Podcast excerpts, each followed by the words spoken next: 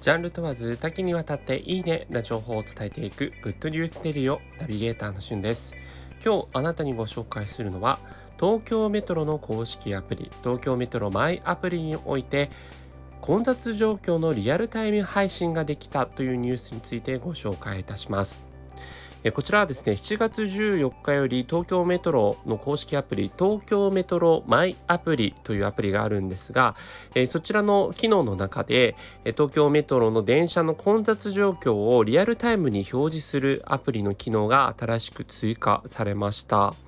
こちらですね東京メトロの中で銀座線そして丸の内線のみに限ってのことなんですけども、まあ、順次これからね路線を拡大していくということなんですが、えー、どういう仕組みになっているかというとホームにありますカメラをもとにですね各車両の混雑状況というのをテキストデータ化してクラウドサーバーに送信すると。でそれから AI によって解析して、えー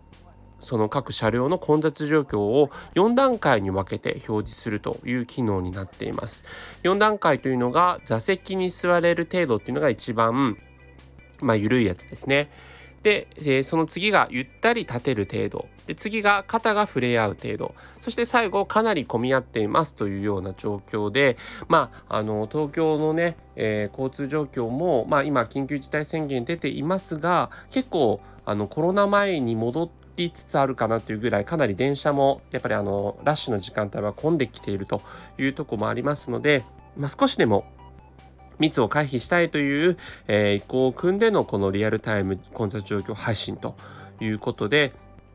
えー、iOS、Android ともに対応しています。まあ、バージョンが、えー、ちょっと限られていますが、えー、利用料はもちろん無料で使えるという機能が、え追加されましたので、えー、ぜひ気になる方は見ていただければと思います。そしてこの東京メトロマイアプリっていうのも今回のこのニュースを機に私もダウンロードしたんですが、結構機能優れていまして、あの各路線のえっ、と探すだけではなくてですね、なんとあの駅だけじゃなくて、まあ、結構離れたスポットの検索もできるんですね。でさらにすごいのがシェアサイクルとかタクシーで行くといいですよっていうルートも表示されてその、えー、対応アプリですね、えー、シェアサイクルだとドコモシェアサイクルとかタクシーだと GO という配車アプリがあるんですがそれがですねそのままアプリ上から連動して、えー、アプリを起動することができるというねなんかスーパーアプリ状態になってるなと思ってその辺あたりも便利だと思います。それではまたお会いしましょう。Have a nice day!